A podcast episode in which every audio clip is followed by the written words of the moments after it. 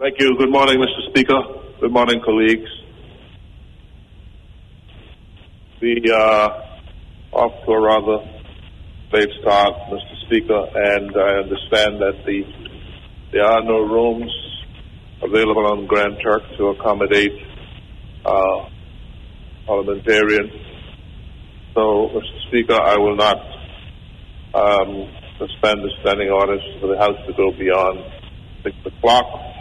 But, Mr. Speaker, um,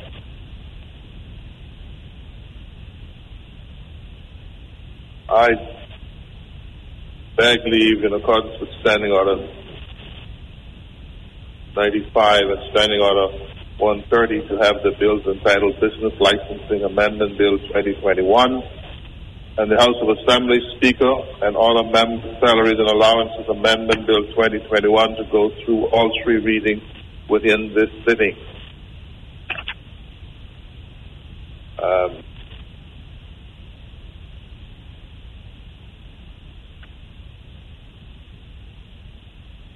do I have a seconder? Second. Honorable members, motion moved by the Honorable Premier and seconded by the Honorable Leader of the Opposition that the bill entitled Business Licensing Amendment Bill 2021 and the bill entitled House of Assembly and Other Member Salaries and Allowances Amendment Bill 2021 go through all three readings at this sitting. All in favor say aye. All to the contrary, no. The ayes have it. Honorable Premier. Thank you, Mr. Speaker. Uh, Thank you, honorable members. Mr. Speaker, I would like to rearrange the order paper to have item number four, two-minute speeches by members, and item number 12, statement by ministers, be taken to item number 17, orders of the day. Um. Speaker, I move to have the Beach Coastal Vending Bill 2021 go through second reading, committee of the whole, and passage. Then we revert to the second reading of the Business Licensing Amendment Bill 2021, committee of the whole, the third reading and passage. Then, then, Mr. Speaker, we have the Integrity Commission Amendment number two, Bill 2021, to go to second reading and passage. And then the House of Assembly Speaker and Order Members' Salaries and Allowances Amendment Bill 2021.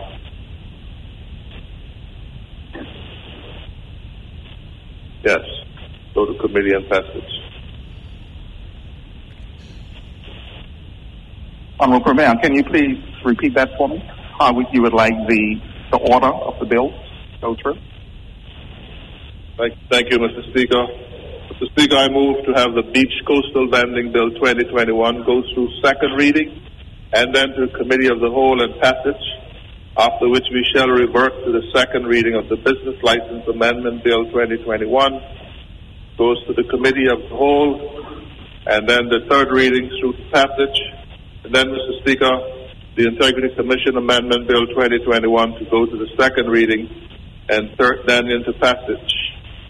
Uh, then into third reading and into passage, and then the House of Assembly is the final item.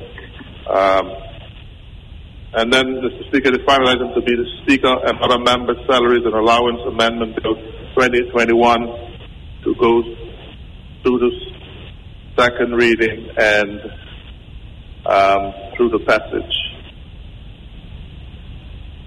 Thank you very much, Honorable Premier.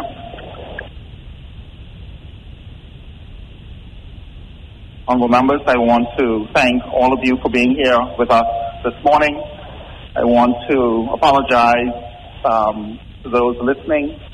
Uh, we had um, first some flight challenges and then we had some technical issues. Um, but we are now here to do the people's work.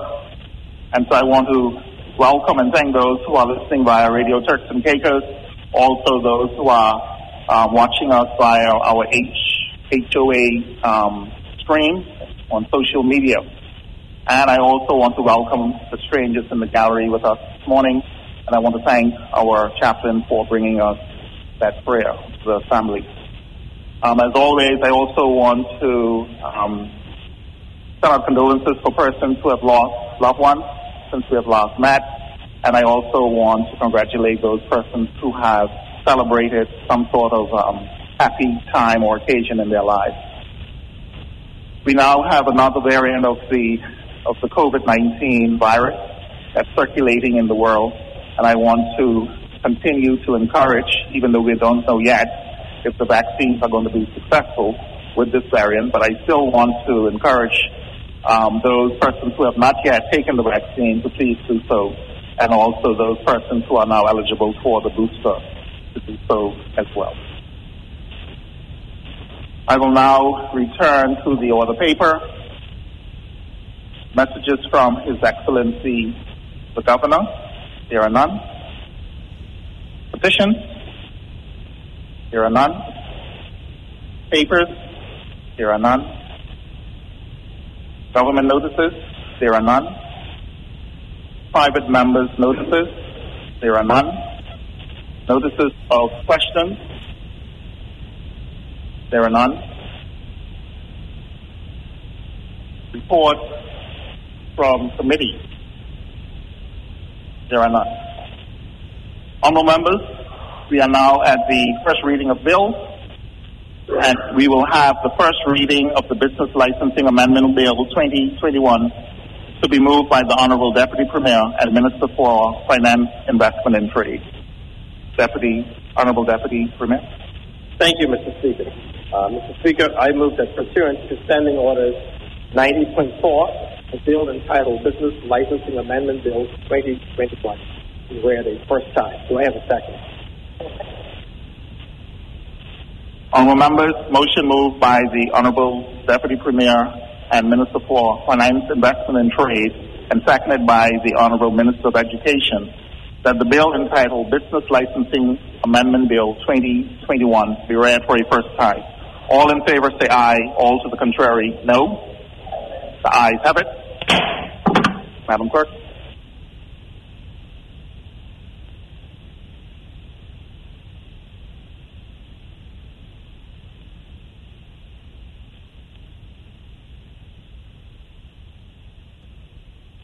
Thank you very much, Honorable, sorry, Madam Clerk. Honorable members, we will now have the first reading of the House of Assembly Speaker and other members' salaries and allowances amendment bill 2021 to be moved by the Honorable Attorney General. Honorable Attorney General. Grateful, Mr. Speaker. I move pursuant to Standing Order 94 that the bill entitled House of Assembly Speaker and other members' salaries and allowances amendment bill 2021 be now read for first time. Seconder? Second.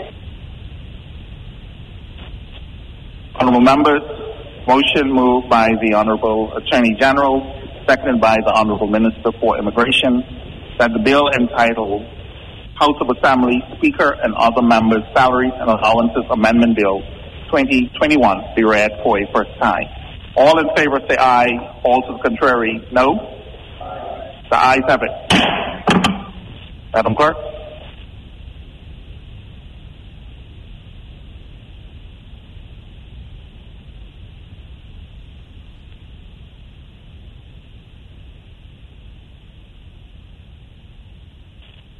Thank you very much, Madam Clerk. We'll now return to the order paper.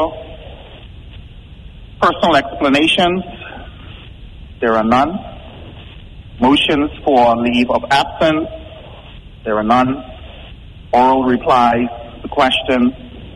There are none. Notices of motions for the adjournment of the House on matters requiring urgent consideration. There are none.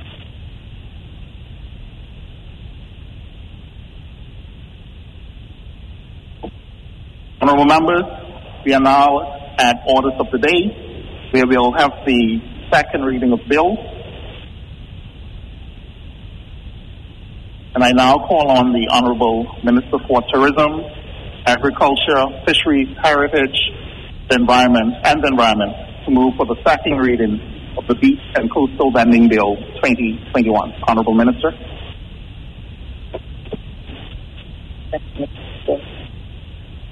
Speaker, pursuant to Standing Order 922, I move that the Beach and Coastal Vending Bill 2021 be read for a second time. Do I have a seconder? Honorable members, motion moved by the Honorable Minister for Tourism and seconded by the Honorable Elected Member for Cheshire Hall and Richmond Hill that the bill entitled the Beach and Coastal Vending Bill 2021 be read for a second time. All in favor say aye. All to the contrary, no. The ayes have it. Honorable Minister.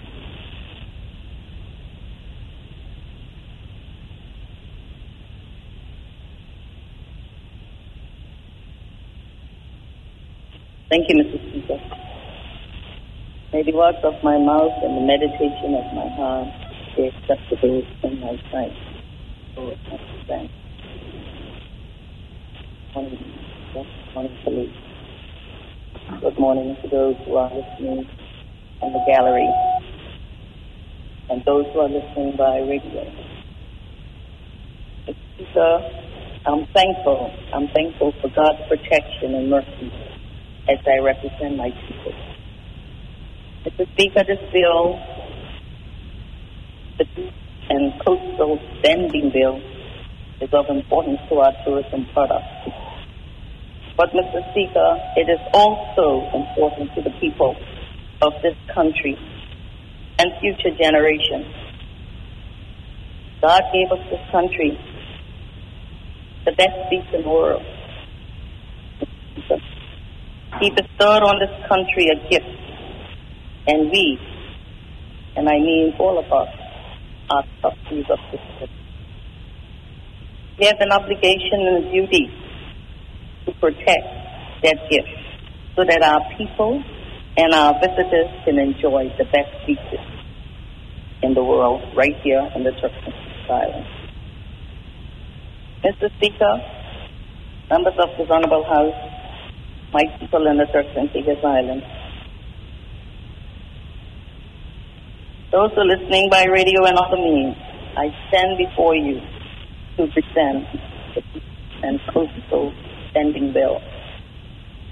Mr. Speaker, this is an important bill. This bill was processed through hard work and determination of many who want the best for our country.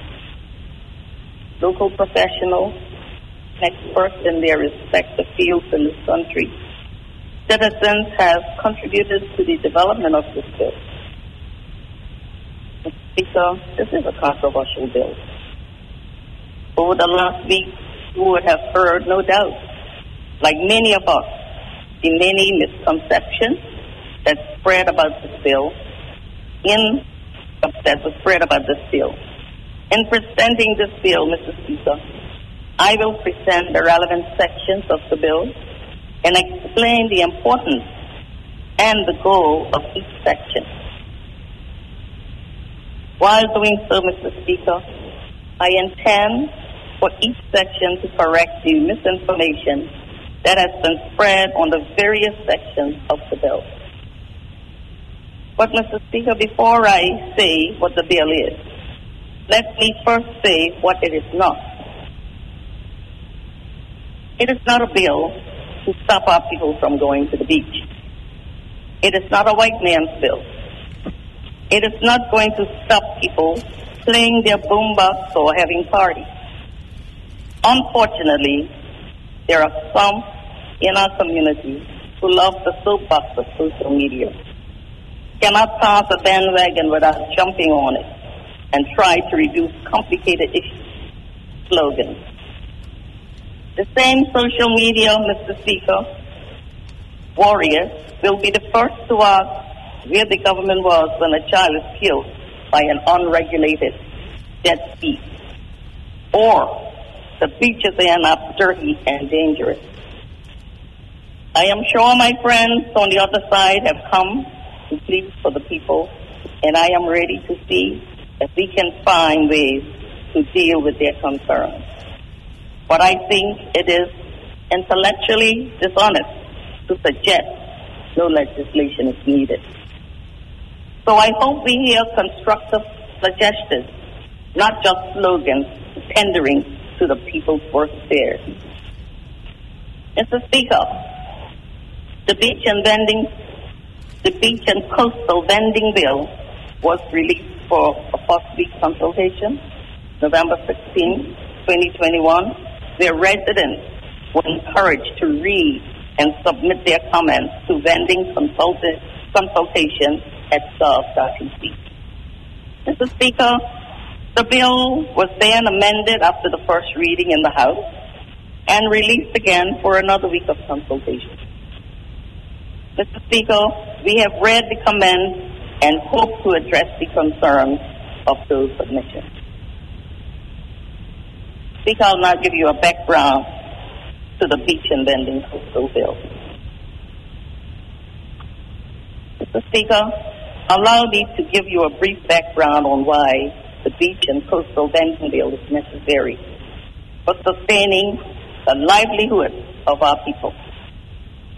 Mr. Speaker, over the years, the success of TCI's tourist industry has been based on a coastal tourism product. In fact, most of our tourism infrastructure is within a mile drive from the coastline. This has created many entrepreneurs, including vendors, that operate especially on our country's beaches. So, there's a row of vendors on our beaches to meet and answer the demands of tourists as they visit the shores. What happens, consequently, is that beach vending spread across the island without structure. Mr. Speaker, this means that there was a simultaneous spreading of tourism along with the growth of vending on the beach and coastal areas. Mr. Speaker, something unregulated and unchecked will cause problems at some point in time. And it means that the government has a responsibility to step in to be able to put solutions in place for the problems that have started arising. What are these problems? So, overcrowding in vendor situations, vendor harassment, user harassment, persons complaining about how the beaches are being utilized and not clean, and finally, unattractive, unstandardized structures on the beach. Mr. Speaker, in general, there is no law and order. In instances, Mr. Speaker, when the police would be called upon to intervene or make arrests for certain illicit behavior on the beach, the police, business persons, and members of the public complained that the laws weren't strong enough. The fines were not, were not a deterrent for them. The process wasn't effective to deter the illicit activity. While there was no specific beach and vending coast vending license, vendors received business licenses and then a permit for vending on the beaches, similar to the national park. This too was unstructured. And there was an overpopulation of vendors in special physical areas and areas of activity. There were gaps in the compliance framework between various licensing and compliance authorities. Mr. Speaker, pre-pandemic, situation of vending concerns continues to grow. Defenders themselves, visitors, and local users all complained about the lack of structure, safety, and security on the beaches. There were complaints of irregular patrols, lateness in responding to incidents that would have occurred on the beach and among the tourists. So, we live in a virtual world where information is shared instantaneously and incidents that happen can be spread in a moment and have the potential to negatively impact our tourism sending country. Mr. Speaker, there had to be a response. The response was for order on the beaches. This bill is a response to the problem and any responsible government must act. Mr. Speaker, I mentioned last week about the common good. And Mr. Speaker, I noted that the responsibility of representing the rights of all our people is not one that I take lightly. In my endeavors, Mr. Speaker, I strive to be fair, responsible, transparent, and ensure that what is done is for the common good. It is said that if you do something for the common good, that you do it for the benefit or advantage of everyone. Whether material, cultural, or institutional, it means for members of the community they address interests that we all have in common. Mr. Speaker, it is with the understanding of this common good that I believe our beach and coastal vending policy was developed. This bill followed a period of on the beach and coastal vending policy. Speaker, I am informed that the first iteration of the policy came as far back as October 2020.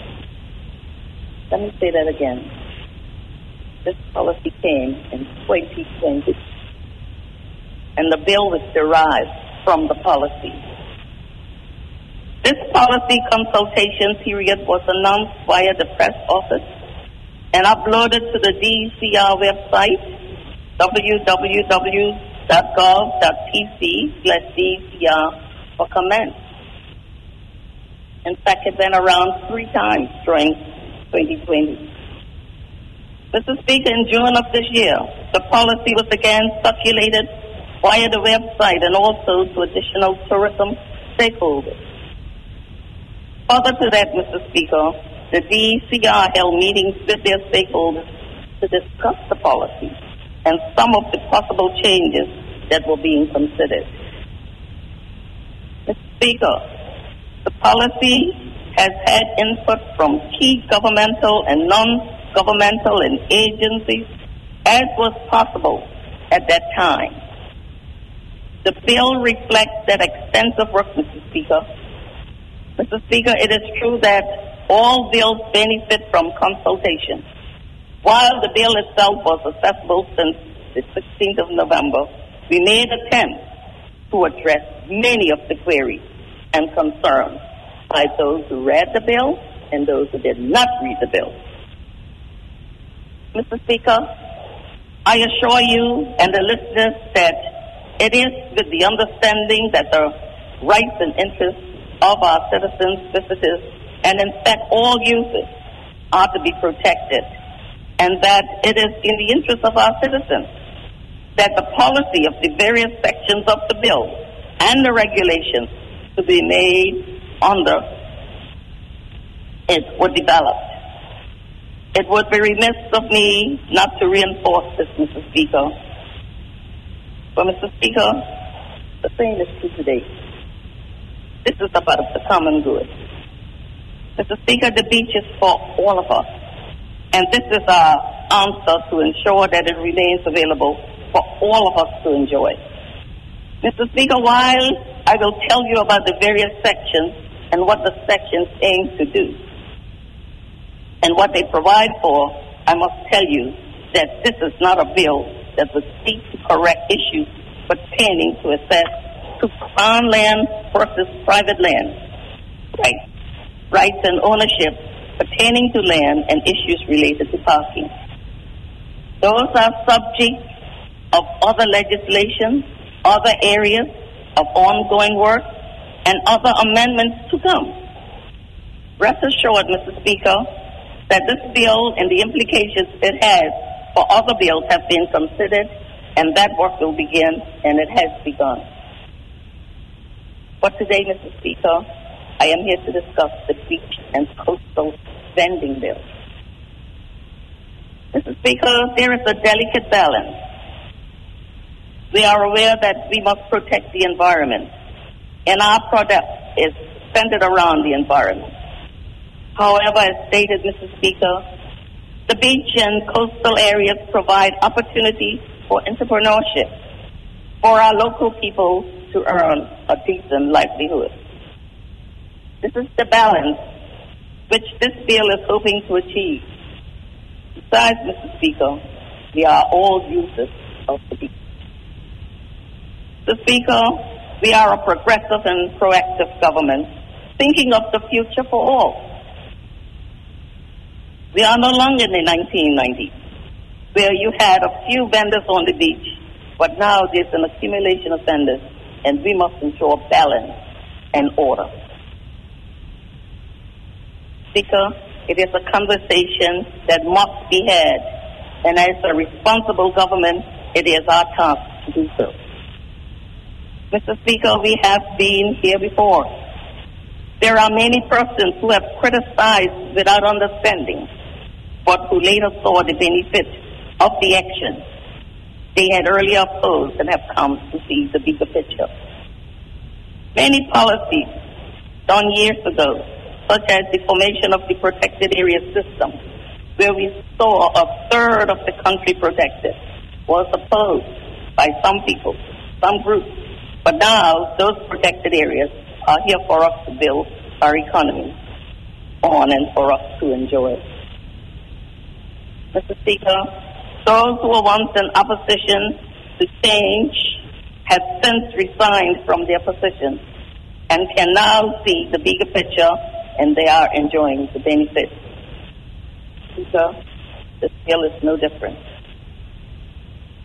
Speaker, this bill does not seek to disenfranchise anyone, but by amalgamating existing policies and codifying good practice, we will protect the beaches of the economy of the TCI. Mr. Speaker, we have real issues that needed to be addressed. These issues have lingered for years, such as, such as damage to beach dunes and habitat, impact on uh, an aesthetic appeal, improper conduct of some vendors, as well as inconsistencies in regulating the beach vending activities. But nobody wanted to cut them and make it right. Mr. Speaker, I met on my desk a draft policy on beach vending prepared by the previous government. It had sat there gathering dust, not because it was not needed, but because the previous government did not want to deal with it. Mr. Speaker, I understand why previous government and ministers of tourism stayed away from, shied away from this bill because it's a sensitive matter. Just to let it slide, leave it for the next guy. Speaker, I am the next guy, and I'm not shy.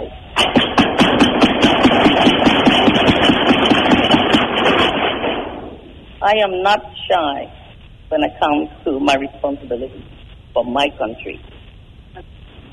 Mr. Speaker, these issues that I have referred to have interfered not only with the enjoyment of the beaches by residents, but with the quality of delivery within our tourism product. Mr. Speaker, we are a beach destination.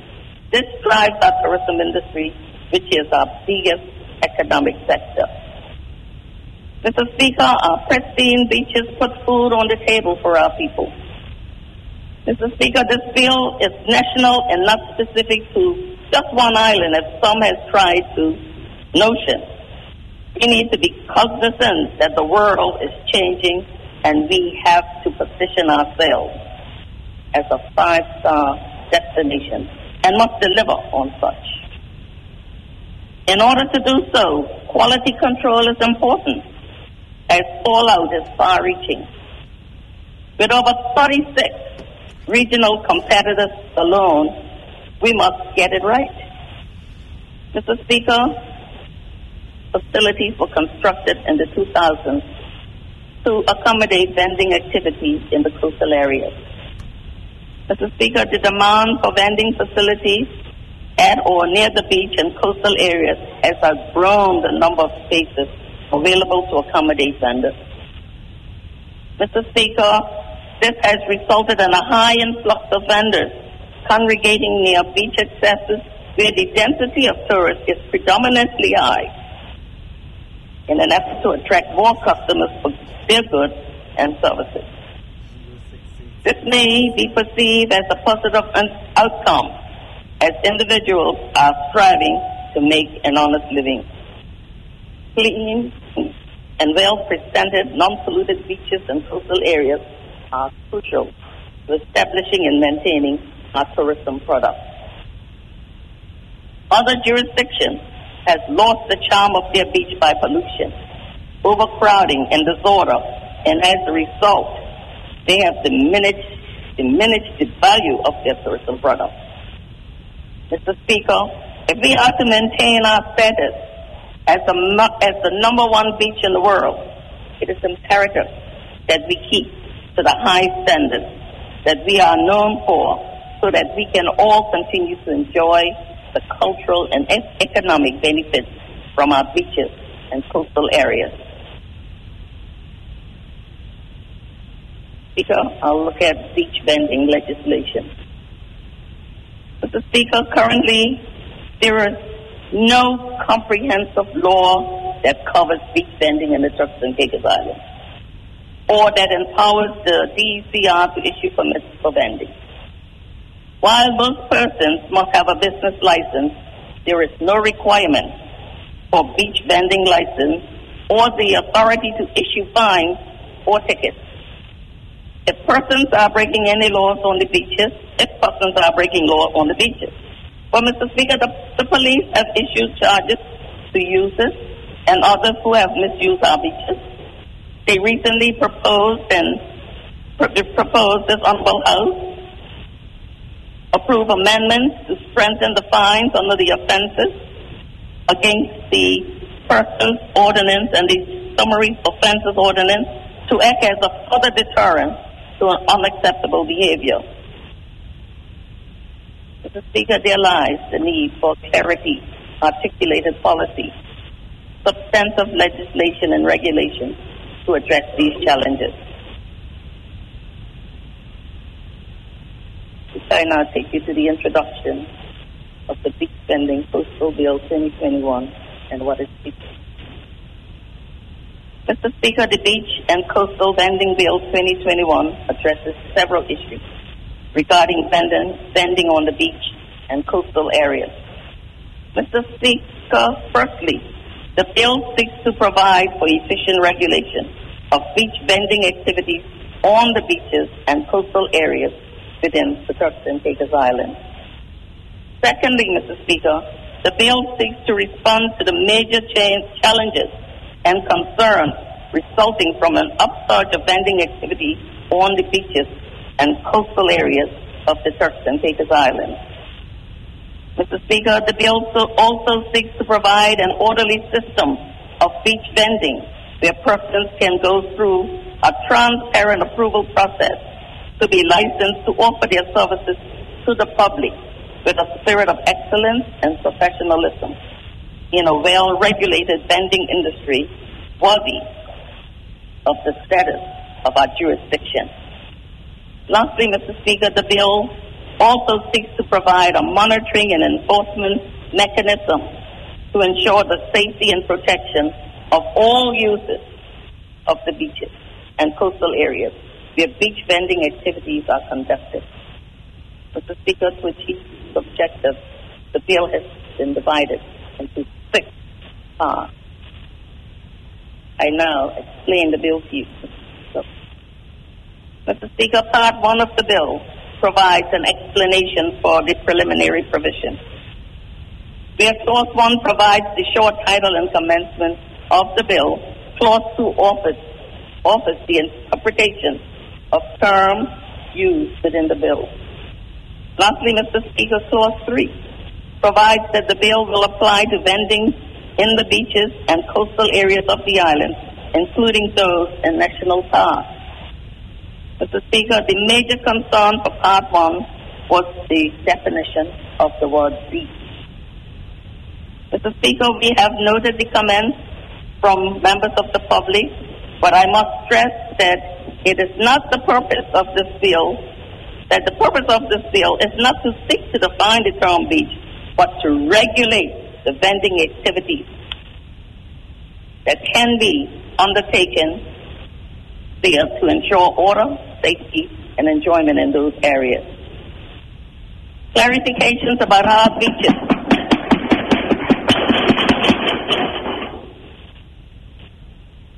Clarifications about how beaches are defined in the island is the subject of work that is underway through the National Physical Development Plan in conjunction with the Crown Land Unit and proposals to legally recognize the historic treatment of these issues will be brought forward in the new year. Additionally, Mr. Speaker, for the purposes of this bill, we have focused on the definition of soon. Where vending activities will take place and have indicated that soon will not be placed in front of existing properties. Existing properties. Mr. Speaker, Part 2, sorry. Part 2 of the bill provides an explanation for the administration relating to the authority who will be responsible for authorizing licenses and permits. Where Clause 4 establishes the Beach Vending Committee, which shall oversee all beach vending and coastal commercial activity in the island. Mr. Speaker, this technical committee is comprised of the Director of Environment and Coastal Services as the chairperson, the Director responsible for revenue, a representative from the Royal Turks and Caicos Islands Police Force, the Director of Planning, and the Director of the Department of Fisheries and Marine Resources Management. We consider this a good step.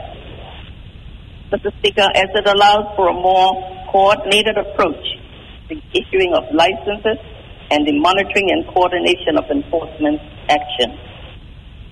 So that we will ensure there is no overcrowding or too much of one type of license activity in one area.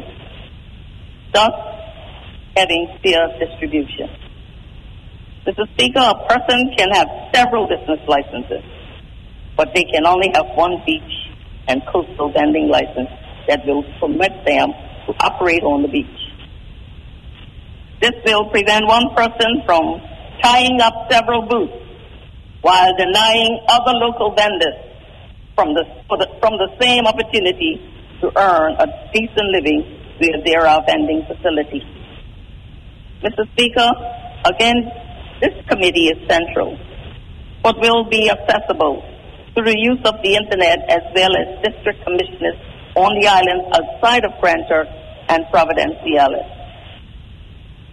Mr. Speaker, the bill establishes an appeals process. Appeals lie from the director in certain cases to the committee and from the committee to the Honorable Minister. Mr. Speaker, Part 3 of the bill provides for the authorization of licenses for beach vending and permits for special events that shall take place on the beaches and coastal areas. Mr. Speaker, there has been some controversy in this section, in particular Clause 16.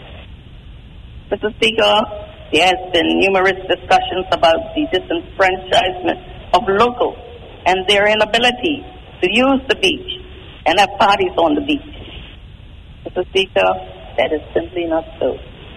There are many activities that require permits to be held, especially with large numbers.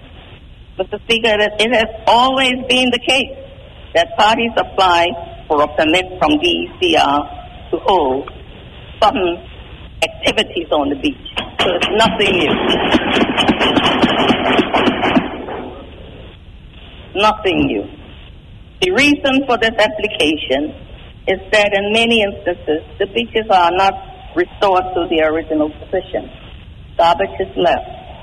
Debris is left. All structures are left, and no one is held responsible.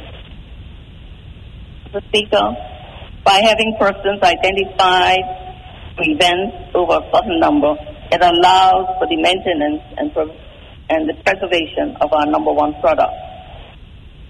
We are clear. If there is damage or abuse to the property on the beaches, that we know who is to be held responsible. Mr. Speaker, we care about and cherish our environment. The beaches are where we make our livelihood. Mr. Speaker, should we leave our beaches unregulated? Should we leave our beaches unregulated and unattended? No, Mr. Speaker, I think not. Mr. Speaker, our children, our grandchildren will question why we allow such a precious resource to be mishandled and destroyed by carelessness and indifference.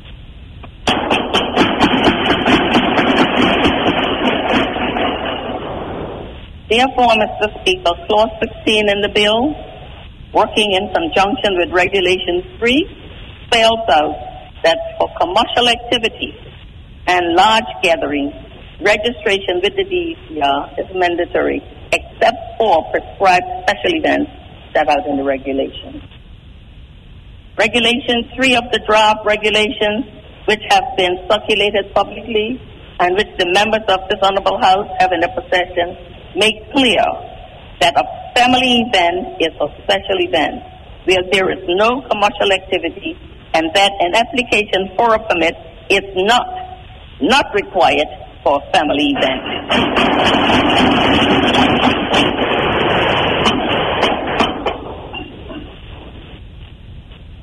where there is no commercial activity and that an application for a permit sorry but Mr. Speaker, where the family event is more than 50 persons, certification of the family event is required to be given so that the responsible person to ensure that the beach is clean after the event is identified. No fees, and they will not be denied. Mr. Speaker, 50 is a large number of persons, hence this provision. Mr. Speaker, Part 4 is a crucial subsection of the bill. It provides an explanation for the monitoring and enforcement of various sections of this bill.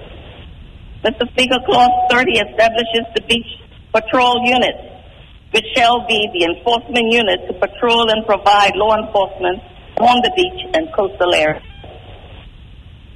These will be assisted by the conservation officers appointed under the Fisheries Protection Ordinance and the members of the Royal Turks and Caicos Islands Police Force. Mr. Speaker, these officers will undergo special training with the Royal Turks and Caicos Islands Police Force, as well as to be trained in tourism. Therefore, it should be noted that these officers cannot be interchanged with police officers. Mr. Speaker, Part 4 sets out the powers given to the officers of the beach patrol unit to be able to conduct patrol and law enforcement Mr. Speaker, Part 5 provides an explanation for the offenses, sanctions, and penalties. Under this part, various sanctions are provided, including offenses with a penalty on conviction by a fine or imprisonment, or ticket offenses, which can be discharged on payment of a fixed penalty.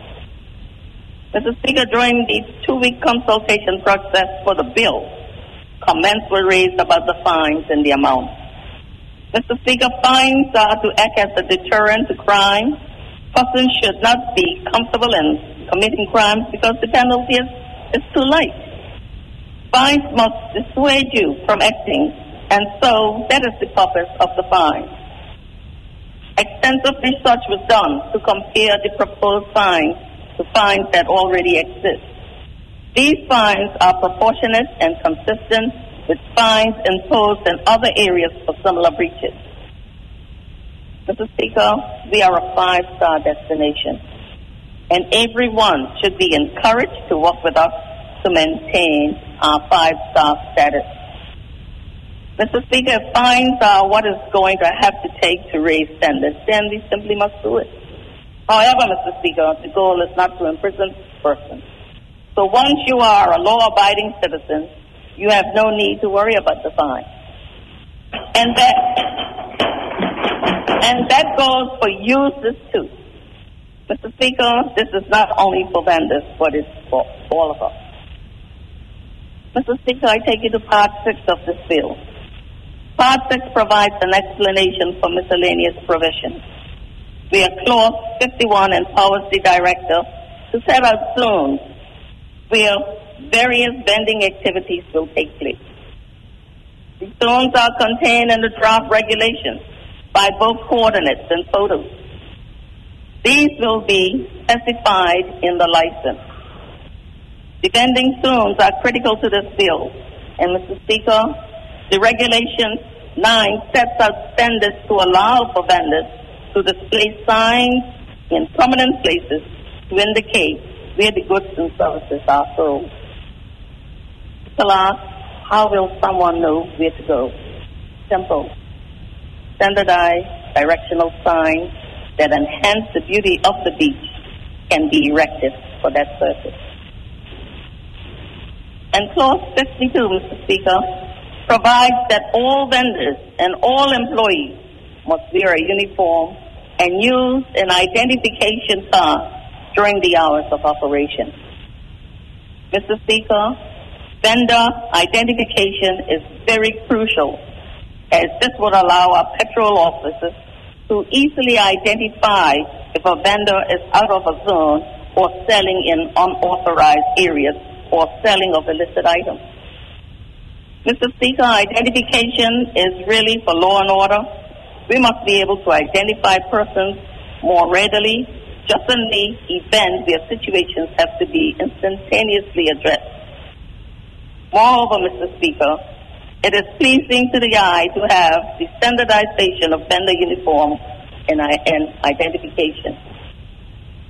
Mr. Speaker, Clause 53 of the bill provides an appeal to the minister for persons aggrieved by decisions taken by the committee. It is only for one-time special events that the process of appeals will vary. Speaker, Clause 54. Clause 54 provides for the amendment of the schedule and the making of regulations. Part 55 allows for the governor to make regulations that will allow for the more efficiency in carrying out the purpose of this ordinance. And that's governance and cabinet.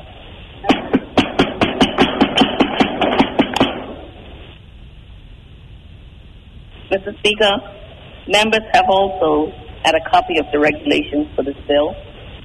The regulations set out the forms and fees in the application process, the conditions of licenses, and most importantly, the establishment of zones for vending activity. Mr. Speaker, I mentioned that the fees and fines associated with the bill. I want to point out, Mr. Speaker, that the fees that you see outlined are not new. They have been, they have not been increased in any way. Mr. Speaker, these are the fees that vendors have paid for the past year. Four hundred and fifty dollars.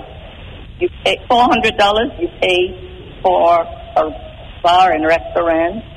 Hundred and fifty dollars. You pay for one of the little vendor markets, and and the beach vendors they pay four hundred dollars for the entire year. Mr. Speaker,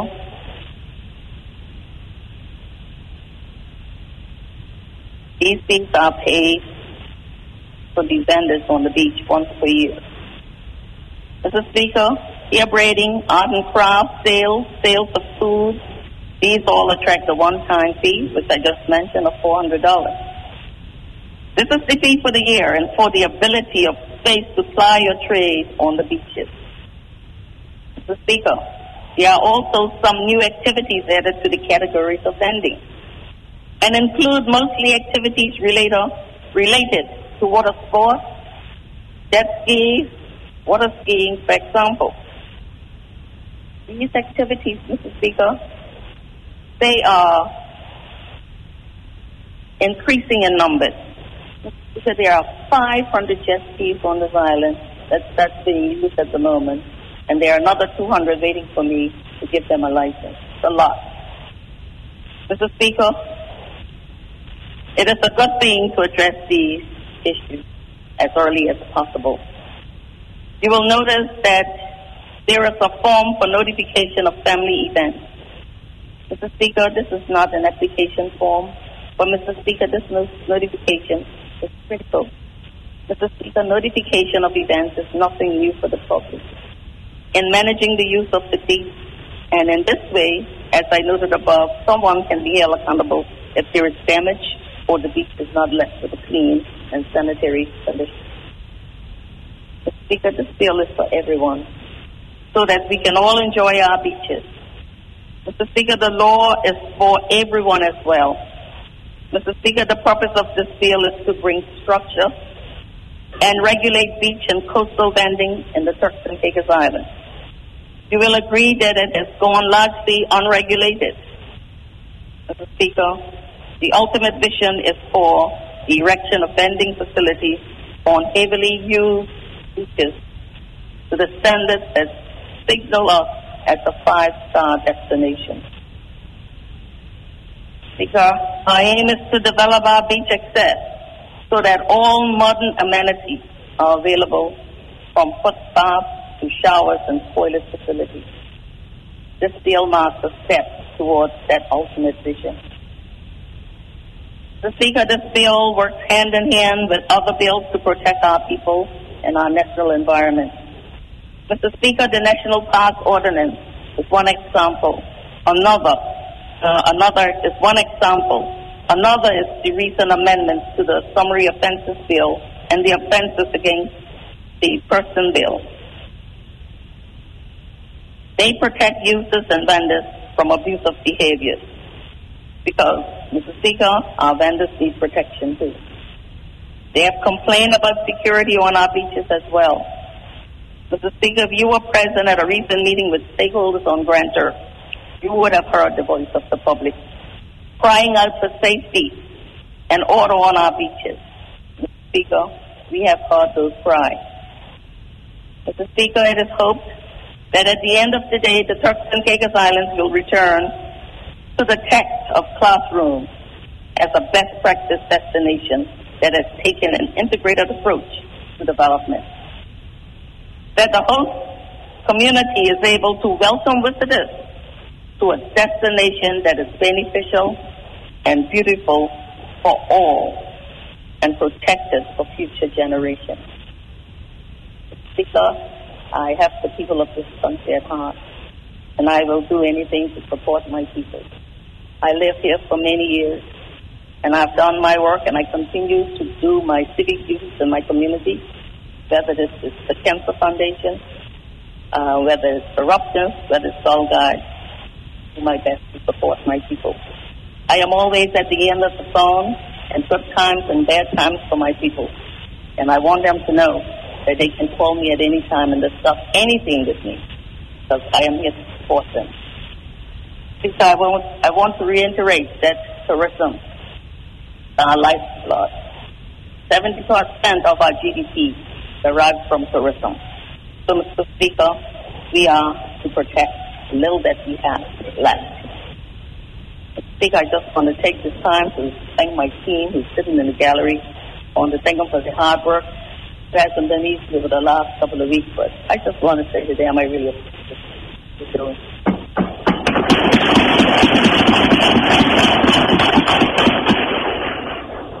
Then late night. I went there at 3 o'clock this morning. And so is my PS. We were up all night making sure that we get it right. Because I want to be transparent in any, any everything that I do. This country belongs to all of us. So let's protect what we have. Because at the end of the day, we don't have anything that we allow go on. That's great. A country of law and order. That's what I I've done my best. Thank you. God bless you.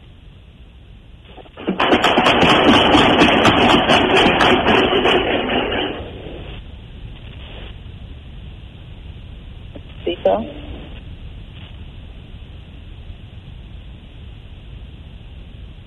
I now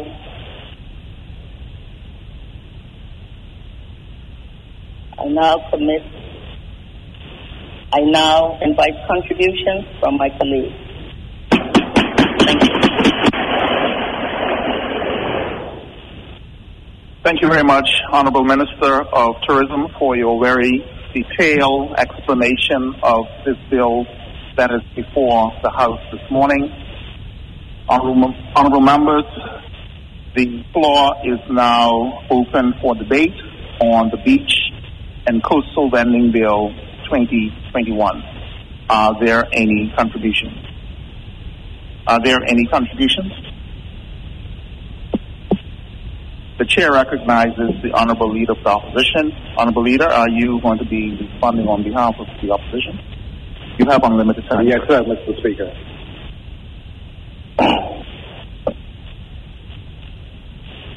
so much things to say. So much things to say, Mr. Speaker. But before I do, let me too also say a pleasant uh, good afternoon to the entire Turks and Caicos Islands, certainly to my constituency of Winter South and Salt Cay, and all our wonderful people throughout the length and breadth of the and Caicos Islands. Mr. Speaker, let me also say good morning to all the persons, all the strangers in the gallery, and those uh, public servants who are here to support uh, the minister and the government. Uh, also, Mr. Speaker, I want to say good day to all my colleagues, my distinguished colleagues inside of this House. Mr. Speaker, uh, sorry, Mr. Speaker, I also must say condolences to uh, the family of uh, the late Janie, Jane Nelson, uh, right here from North Texarkana, and uh, also the past and condolences to the family of Dr. Reagan. Uh, may they soul rest in peace and rise in glory, Mr. Speaker. Mr. Speaker, I do appreciate the Minister of Tourism contributions very much. Mr. Speaker, and I do agree with some of the points that was made.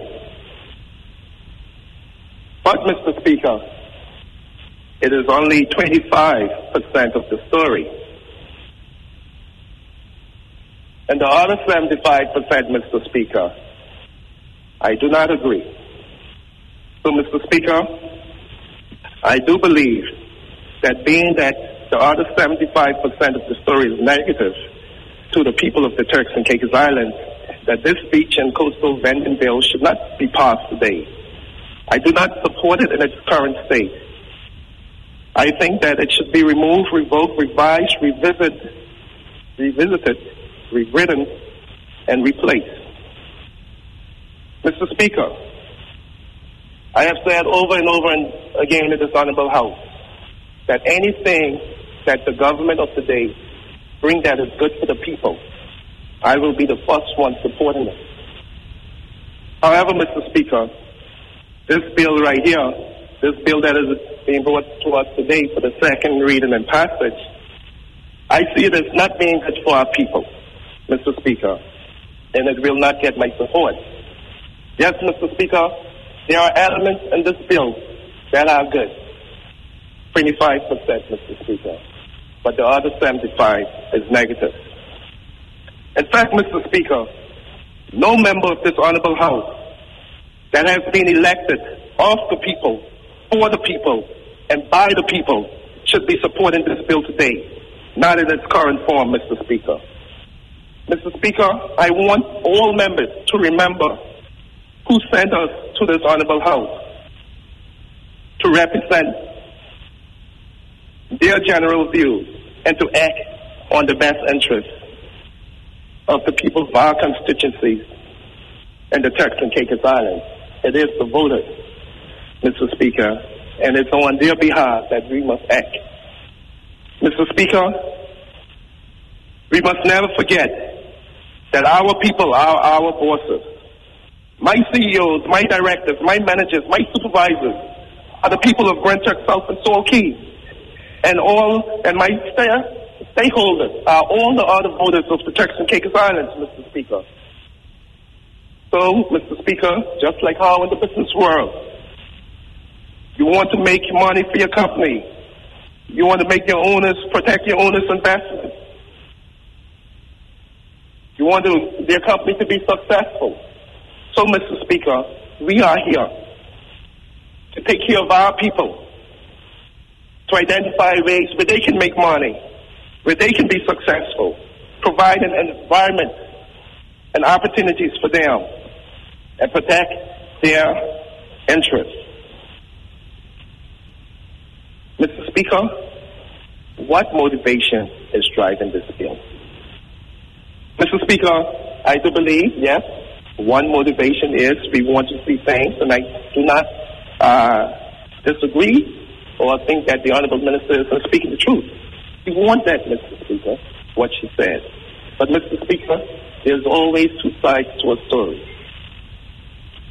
And, Mr. Speaker, it is obvious that the true motivation is not all in our people's interest. So, who really is the Premier and his government working for? We want to know. Mr. Speaker, could it be Carnival Cooperation as a demand of part of the new contract? Honorable member. The new deal. One moment, please. Honorable Premier. Speaker, I rise on the point of order being a proper motive. Uh, I believe that highly off offended, suggesting that I am like somebody else. And I would want to draw that. Mr. Speaker. Honorable Leader. Opposition. If, if that is out of order, Mr. Speaker, I will happily withdraw it, Mr. Speaker. But again, Honorable Leader of the Opposition, I would ask you, I mean, the matter before us is the and when uh, and, and coastal vending bill, and I don't think that um, he should be inferring that the government is working on behalf of any corporation operating in country. yes, Mr. Speaker. But, uh, Mr. Speaker, if you see uh, later on in our contributions, you, my contribution, uh, you will see how it tie in, Mr. Speaker. But I, I will withdraw it, Mr. Speaker, that saying that uh, could it be Carnival Now, could it be any other cooperation other than our people? I'll say it that way. Or, Mr. Speaker, okay, I'll have to withdraw that also, Mr. Speaker. because I'm saying other people, other organizations who it could have, could have been. And so uh, I'll take heed. Mr. Speaker, I had asked before that the contract between TCIG and Carnival be laid in this honorable House. However, Mr. Speaker, the House uh, got the information that that question is out of order, Mr. Speaker. But we all know that if there is any time that the people would want to see a contract is now, Mr. Speaker. Uh, the explanation given is that contracts are usually between the cabinet, uh, the cabinet and that entity, Mr. Speaker. But in our age of freedom of information, the people would really like to know what negotiations did the government do on their behalf, Mr. Speaker. Mr. Speaker, the public have been given too much time. Uh, it is my opinion, Mr. Speaker, let me say that, the deal with InterHealth Canada is not good in the people's interest. Honorable Leader of the Opposition. I mean, let's, let's keep to the matter at hand. I mean, this has nothing to do with InterHealth Canada. So let's, let's deal with the, the matter that, that is in front of us. Mr. Speaker, and, and developing my argument, I'm trying to tie in uh, how deals for the people were bad and how the people have been bitten before. The deals that have been, the people have been bitten before, you know, trying to tie it in now. That's what I'm doing. I'm tying this in to show you uh, those deals before that have been bad for our people and why our people would want to see this here. But, Mr. Speaker, But, Honorable Leader of the Opposition, if you look at the standing orders, Section 59.1, a member must confine his or her speech to the subject under discussion and may not in- introduce irrelevant matter. yes. Okay? So let's confine your contribution to the matter at hand. Okay. Uh, Mr. Speaker, I'll move up what is later on inside of uh, my contribution so you can see where it tie in. And that will take my contributions a little bit off, Mr. Speaker, but I know what I have to say here. Mr. Speaker, everyone knows that I was uh, in government uh, the last four years, 2016 to 2020. And I know what entities would come to government asking and demanding, Mr. Speaker. So, like how people would say, I was in the House, and I know what they coming with. And also, Mr. Speaker, this is later on, but I'll have to bring it up now to show why it's relevant. Uh, the, on the Minister of Tourism said that she met this on a dust, on a desk, collecting dust.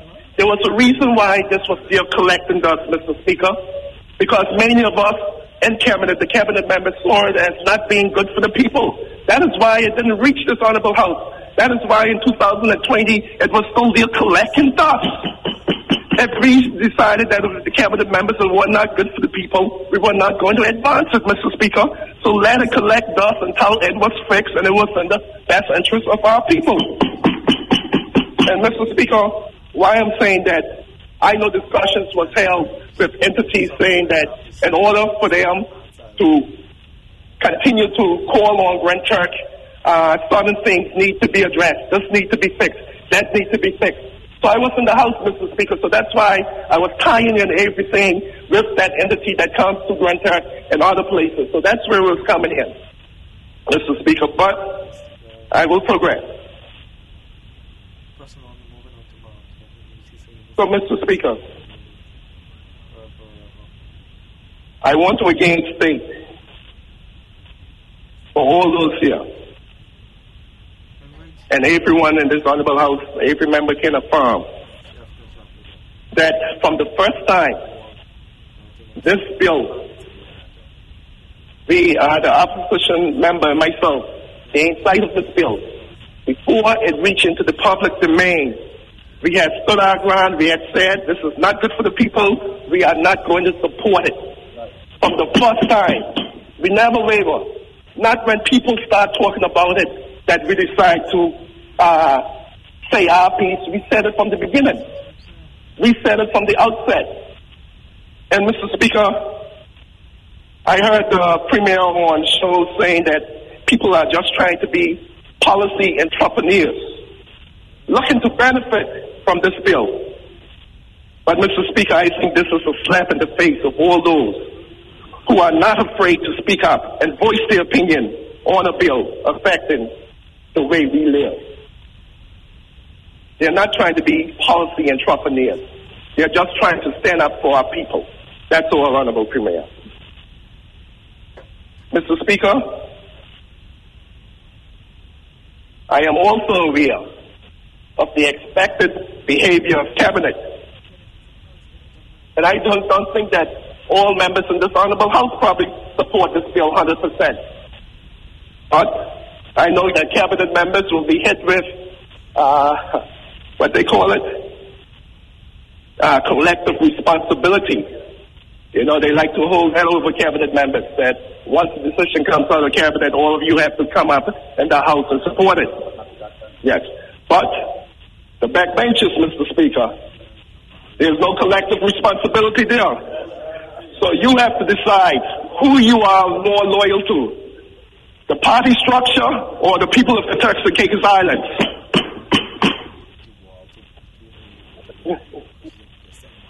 And Mr. Speaker, no, I don't. I wasn't looking at you. Sorry, sorry. and Mr. Speaker, let me state for the record that I, Edwin Andre Austin, do believe in the rule of law and order, and I truly want to see business activities on our beach and coastal zone being conducted in an organized fashion following proper rules and regulations which ensure a pleasant and happy guest experience and which also affords the opportunity to make a living to our people, those who are providing goods and services to the tourist industry. Mr. Speaker, the Turks and Caicos government have existing legislation that deals with just about everything this bill is seeking to cover. Where needed, the necessary amendments could have been made. Mr. Speaker, there already there is a, there are There is in existence already the National Parks Ordinance that could have addressed many of these things. Coastal Protection Ordinance, Public and Environmental Health Ordinance, Business License Ordinance, Sale of Goods Ordinance, and the Tourism Ordinance, Mr. Speaker. Amendment and enforcement, Mr. Speaker, is all that is needed. There was no need to produce a new ordinance unless its intention is to serve another master other than our people. Also, Mr. Speaker, how is this bill featured in the government's 2021 National Physical Development Plan? How does this bill, if at all, impact the future development of our people and our country? Mr. Speaker, I turn to the bill itself. There are three main, main parts of this beach and coastal vending bill that made me say, no, no, no. This is not good for our people and does not represent their best interests. These are, in particular, Part 3, Part 5, and Schedule 2, but some of it has been moved to the regulations. But before I expose the conflicting contradictory and contrary elements of this bill that the Honorable Premier and his government are seeking to put on this people, I want to go through the explanatory memorandum, which is attempting to explain what this bill is supposed to be doing. And you, Mr. Speaker, and all listening can judge for yourselves if this bill is achieving its mandate. Sentence uh, number one states this bill seeks to provide for the regulation of beach activities on the beach and coastal areas of the of the island. Would anyone have a problem with that being done, Mr. Speaker? No, Mr. Speaker. We welcome that. But how much regulations and at what cost? Sentence number two, Mr. Speaker. This, be, this bill seeks to provide, seeks to respond to major challenges and concerns resulting from upsurge of vending activities on the beach and coastal areas of the Turks and Caicos Islands. Again, would any Turks and Caicos Islander have a problem with that done? No, Mr. Speaker. We welcome that also. We want to see less crowding and disorder. We want to see designated areas and zones. But, Mr. Speaker, shouldn't seen, shouldn't seen an upsurge in vending, vending activity be seen as a good thing? As more and more of our people want to start their own business, become financially independent. No one can say, Mr. Speaker, that our people don't want to work. They demonstrated that, that they want to work. Many prefer to work for themselves, have their own business, and be their own bosses. And that is a good thing, Mr. Speaker. And a caring government should assist them in any way to become lawful business people of the Turks and Caicos Islands. Sentence number three, Mr. Speaker. It reads, this bill seeks to provide a system of regulating beach vending in a way where persons can go through a process of approval to afford them to be well regulated and monitored and provision of service to the public. Would any Turks and Caicos Islander have a problem with that? Being done, Mr. Speaker? No. We welcome that again. We want to see that all persons providing goods and services on the beaches and coastal areas have the necessary approval to operate legally, but not having to pay a king's ransom to do so, and going through a complex and complicated process just to obtain that permit or license. Sentence number four, Mr. Speaker. This bill seeks to ensure safety and protection in beach and coastal areas where beach vending activities are conducted. Does any Turks and Caicos Islander have a problem with that being done? No, Mr. Speaker. Again, we welcome that. We want our public, our vendors, and their customers to be and feel protected and safe. I now turn our attention, Mr. Speaker, to part three of the bill, page nine. Part three, that is on page nine. As members find it, they can say amen.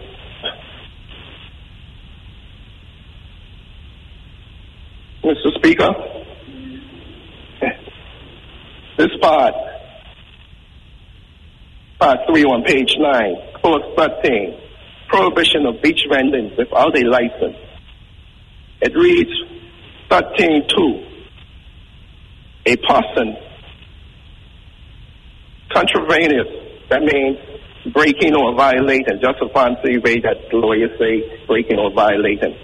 Two, subsection one, committing an offense and is liable on summary conviction to a fine of $10,000 or two, imprisonment for a term of two years or both.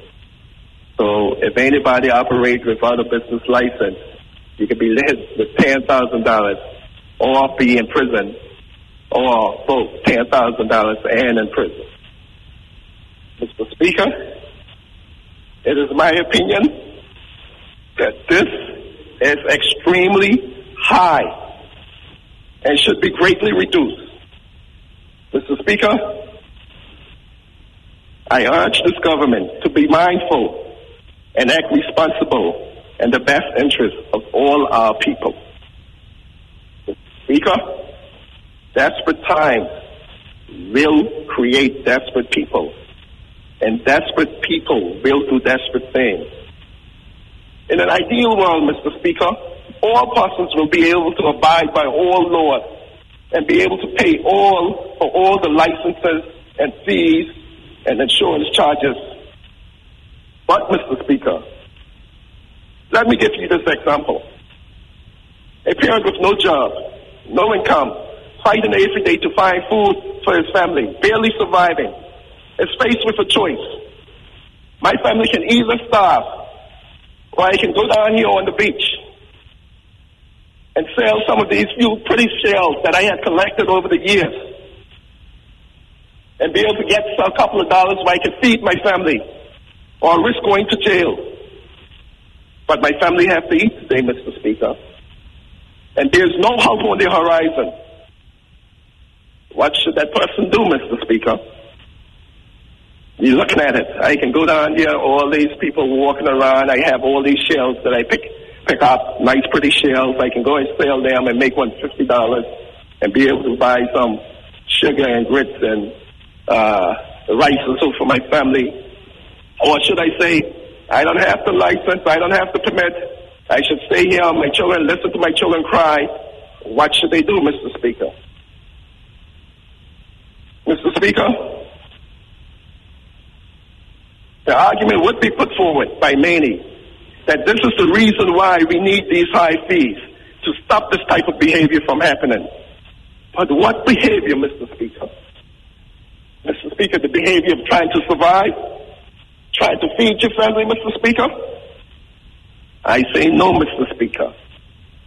Instead, we should have been here in this honorable house debating and passing bills that address policies to help our vulnerable people to get their valid business license and become law-abiding citizens and be able to provide there for their families, Mr. Speaker.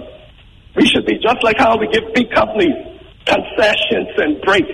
We should be giving here, bringing bills and laws to give our people breaks, get to get them in the system, Mr. Speaker. We should be approving ordinances that would make the process less complicated and more affordable for our people. Instead, Mr. Speaker, this government bill have the potential to further criminalize and disenfranchise our people. And it also has the potential of causing social unrest. Mr. Speaker, Many would also say that one should never break the law. But, Mr. Speaker, let me say this, and let me look around. I have seen just about everyone, every member of this honorable house break the law. Yes, Mr. Speaker, I have seen every member in this honorable house make the law, break the law, Mr. Speaker. I have seen all of you drive more than 25 miles an hour and, and you know, that's all. And that is breaking the law. Law is law. Right is right, wrong is wrong. But how much is the ticket, Mr. Speaker? How much is the ticket for breaking that law? Rich, you can get in an accident and kill someone. You're not trying to provide for your family. You're just trying to rush to the airport or rush to this house or just you like to speed. Like one of the members inside here, I won't call her name.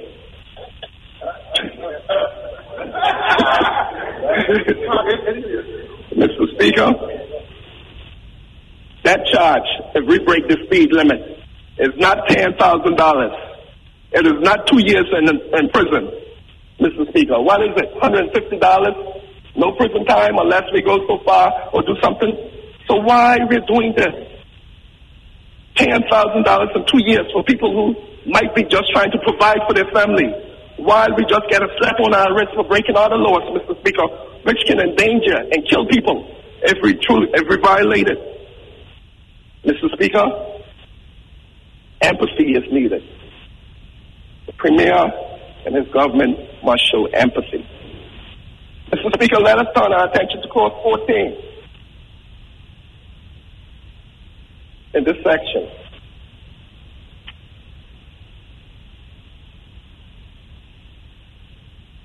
Again, Mr. Speaker, clause 14 say prohibition on conducting a special event without a permit. A person shall not conduct a special event on any beach or coastal area without a permit. And it goes uh, to state what is the special event. We can look at 16.2 and we can see what all are considered special events. A wedding ceremony, on fire, a non-governmental organization event. So that's all the, the Rockdom, all the Rotary, all them. They need a special, uh, that is considered a special event. Uh, if they have their functions. Carnivals, Christmas and New Year celebrations, a national festival, a beach party, sporting event, fishing event, fundraising activities. Mr. Speaker, and let me say that I am happy to see that in the in the regulations, uh, page two of the regulations, page clause 3.3, that the minister uh, has seen it to define uh, family outings and family gatherings. Honorable Minister, that is a good thing, but that's just first step of moving past that 25%. Mr. Speaker, it has been 45 years since our first Chief Minister, the Right Honorable JAGS McCartney, and his government passed laws that all beaches in the Turks and Caicos Islands to be public. Mr. Speaker, Mr. Speaker, this came out of the dark times of our history when many, foreign persons who live on beachfront properties were proclaiming that the beach in front of their property, property belongs to them. Many would stop Turks and Caicos Islanders from being there or swimming there. Mr. Speaker, there were a number of stories told to us on Grand Turk of these legendary incidents. I recall being told about one superintendent of police who lived near the pool rock, Mr. Speaker, uh, and there was a big altercation. Uh, Honorable Premier, you want to? No, I, I was wanting The chair recognizes Honorable I, I was Premier. asking the, Mr. the uh, Honorable Leader of the Opposition directly to the ordinance that regulates, that says that And, and it was passed, because it's position. And, and practice. And we all subscribe to it. We agree. There is no law. And there is and certainly and there was no law passed under the Honorable JAGS McCartney that made this public. That that that is uh, existed time immemorial. Common law. Thank you very much, Honorable. Please Uh, proceed, Honorable Leader. Thank you very much. Of course, Mr. Speaker, I do not have that information at my fingertips. But I know of the fighting, Mr. Speaker. I know of the struggles, Mr. Speaker. I know of the social unrest surrounding this that they went through, Mr. Speaker, to make sure that beaches were considered public in the Turks and Caicos Islands.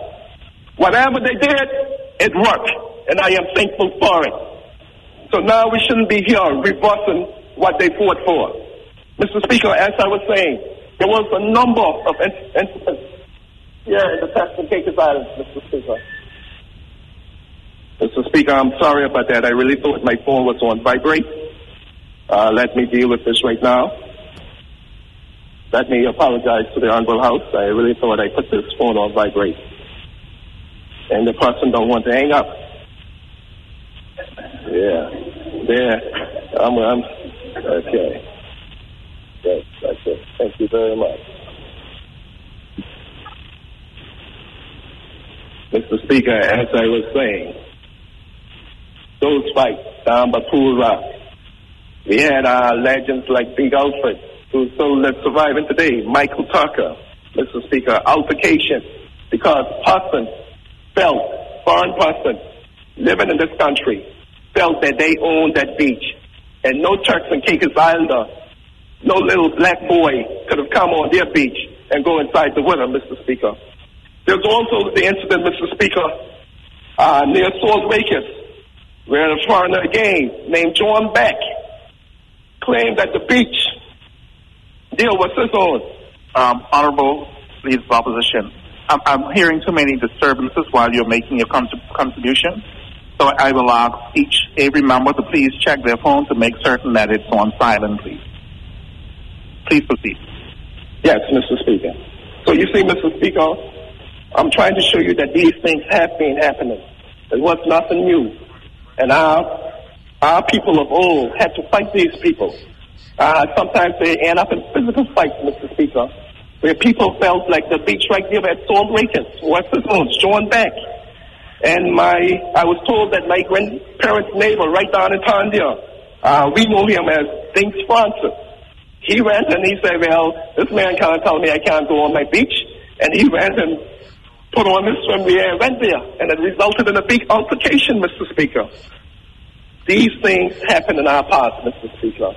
And they did all they can to ensure that the beaches and the Turks and Caicos Islands, whatever, even if it wasn't a legislation, uh, or, or whatever they did, Mr. Speaker, to make the beach was beach public, it worked, and we are grateful for it. And Mr. Speaker, as this month, as we close November, when we celebrate Remembrance Day, we remember those people who fought in World War II. We should not forget the other aspects of our history and the past battles that our, our people fought for our future well-being. Mr. Speaker, let's not make their fights in vain. Additionally, Mr. Speaker, the Waterloo, the Waterloo property where the government official house, the governor, sorry, thank you very much, where the governor's official house and official office, I, I don't know if I should say was or were, I don't think it's there anymore, was located, was shown to give the public beach, uh, beach space. We now know it's a government beach. Many do not know that Waterloo had extended from the North Wall straight to the Pan Am base, inclusive of where customs is, inclusive of where uh, Governor's Beach was. But they made that for the public, Mr. Speaker, so the public can enjoy it. Mr. Speaker, and the land north of Waterloo has always been designated for hotel use only in Grand Turk. And any of government of the day should not entertain any thought of giving that to anyone for personal use. Mr. Speaker, the beach in this bill is defined on page four, have the definition. And I will read the definition of beach. Okay. Beach means. Okay. Beach means the entire beach berm, including the swash zone located between the mean high water mark and the first line of vegetation. Between the mean high water mark and the first line of vegetation. Mr. Speaker, in reading this, it shows how wrong many property owners living adjacent to beachfront, uh, to the beachfront were, and how wrong they still are. They cannot and should not claim any area that is captured in the definition of beach. We have had many instances, instances of this occurring, Mr. Speaker. I have seen it for myself here. We have heard of the issues of the vendors near Sapodilla Bay. We have heard of issues here down at Bohio. I have seen plants being put out from the property line straight to the water. And those plants didn't last long, Mr. Speaker. People made sure to remove that and indicate to them that the beach do not belong to any hotel owner here in the Turks and Caicos Islands, Mr. Speaker. Mr. Speaker, we are a welcoming people. But when you are here, you must respect our laws, especially as, as it pertains to what is considered beach. And the laws that all beaches are public. But now I'm being told that that is not a law. Mr. Speaker, that all beaches, that is not in the law. By the Premier, that all beaches are not public. I I don't know, Mr. Speaker. I would not. The- the- uh, get rid of that. The chair recognizes the Honorable um, Premier. I did not say that all beaches are not private. I absolutely did not say that all beaches are not private. It is a fact that all beaches in this country are public beaches. Right? I am saying is that that is a function of tradition and it is a function of the land ordinance the, the, decide where private property begins and where it ends. There is no specific law that re- relates to the beach. Doesn't exist. And common law decides where the beach is. The beaches is public. I support that, and I always will. See? Honorable Leader of the Opposition, I think you should withdraw that statement because um, the way how the Honorable Premier just explained it, he referred to that matter earlier in his clarification of what is a public beach, and um, I think you misrepresented what he said. Yes, sir. Mr. Speaker, I withdraw the statement, what I said about him, but he said no ordinance exists, no law exists. Okay, I'm, I'm going to use, he said no law exists. But he said it's captured in the land ordinance. So, uh, lawyers in the House, the ordinance, the land ordinance, isn't that a law? I, I'm, I'm confused, Mr. Speaker. I'm a scientist. I'm not a legal draftsman, so I thought the land ordinance would be law. So I don't know. I don't know, Mr. Speaker. Somebody will have to correct me on that. Mr. Um, Honorable Leader of the Opposition, I would suggest that when we have a break, you have a discussion with the Honorable Attorney General on on the land ordinance. Mr. Speaker, I will continue. Mr. Speaker, we need to look at all beach excesses that have been captured by property owners here in all islands. This needs to be addressed, Mr. Speaker. Mr. Speaker, all islands we have seen the capturing of beach excess, including Stone Cay.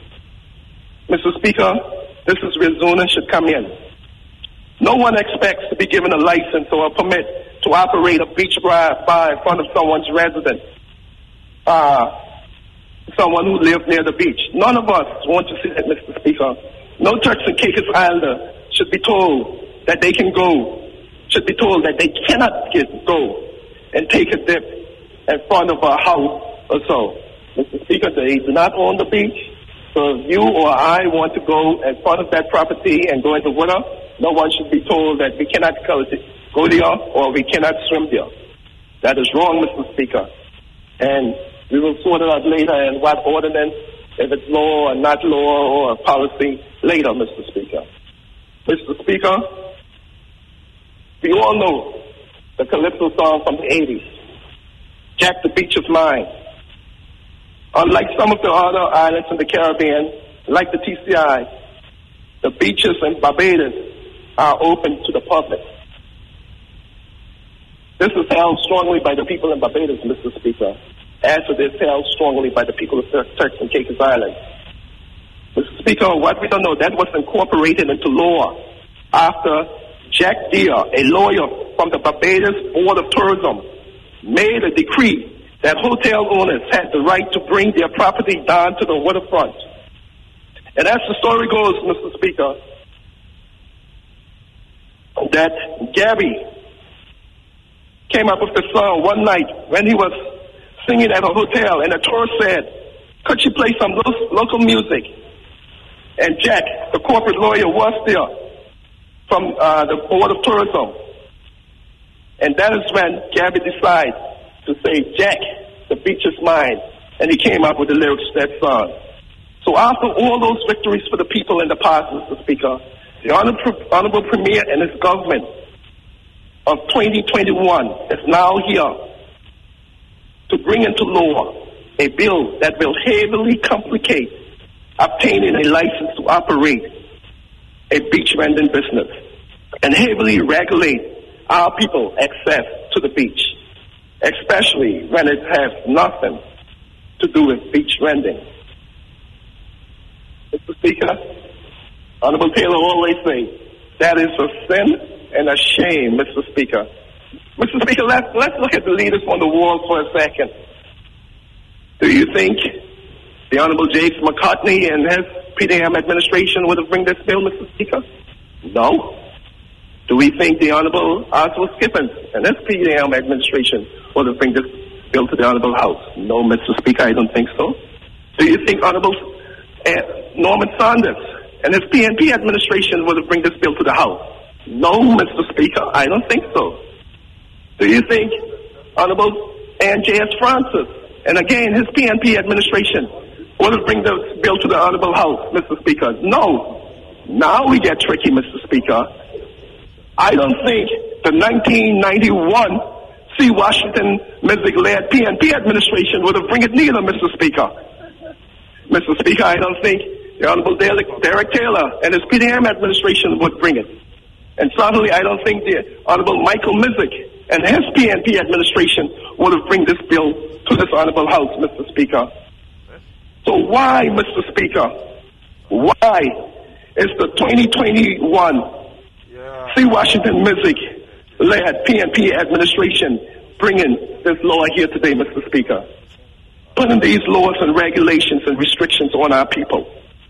Lack of empathy, Mr. Speaker. Who, Mr. Speaker, are they working for? Not only this bill shows is not working for us. I cannot see the people living the best lives from the actions of this bill, Mr. Speaker. Mr. Speaker, Sunday's programming was went on okay? we see the fines in this bill. Let me give you an example. If you or any other Turks and Caicos Island, Mr. Speaker, want to have a non-profit, a not-for-profit event on the beach with a few people, you should not have to go and apply for a permit in order just to go to the beach, Mr. Speaker. You're not having an event for profit. You just want to go to the beach. You should not be, you should be required to have to leave it tidy or face a fine. But having to cough up $120 for fees and deposits.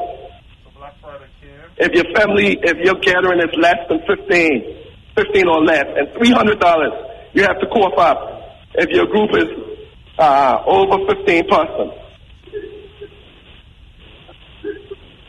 Mr. Speaker, this is not right.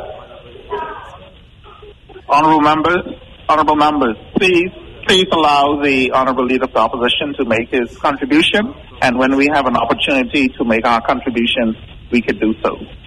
Please proceed, honorable leader Yes. of the opposition. Mr. Speaker, and you being a popular guy, suppose word went out that the Honorable Speaker is having a, a birthday party on the beach. You know how word would get around that the Speaker is up on Governor's Beach. And many persons would come up there just to hang out. And Mr. Speaker, the crowd will quickly grow. This is the Speaker's party. We're going to be up there partying with the Speaker.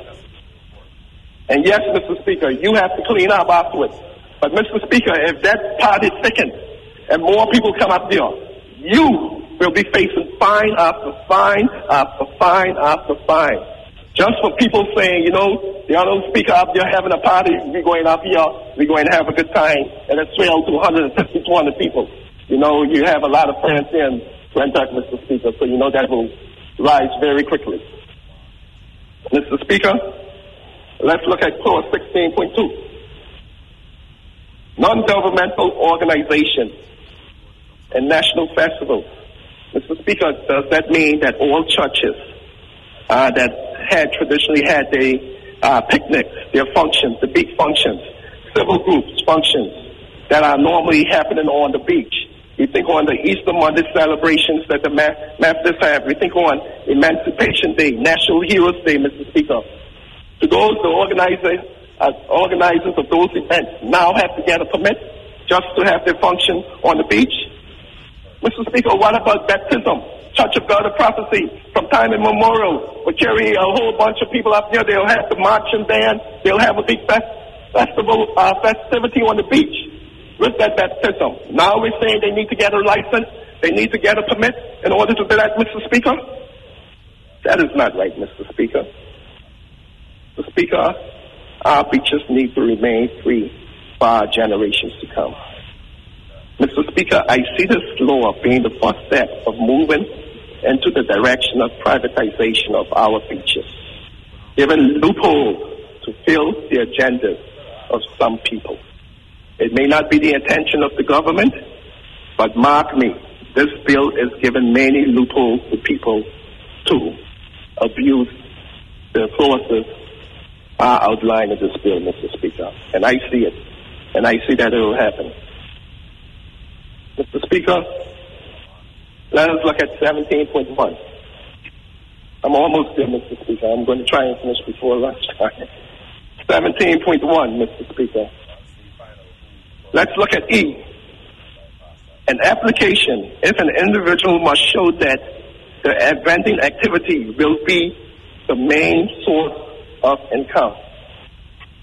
So, Mr. Speaker, what we're saying here, that if you are a teacher, a fireman, a street cleaner, a hotel worker, uh, you cannot have a business. You cannot think on being an entrepreneur because your beach vending activity is not your main source of income. You are killing, this bill is killing entrepreneurship here in the Turks and Caicos Islands, Mr. Speaker.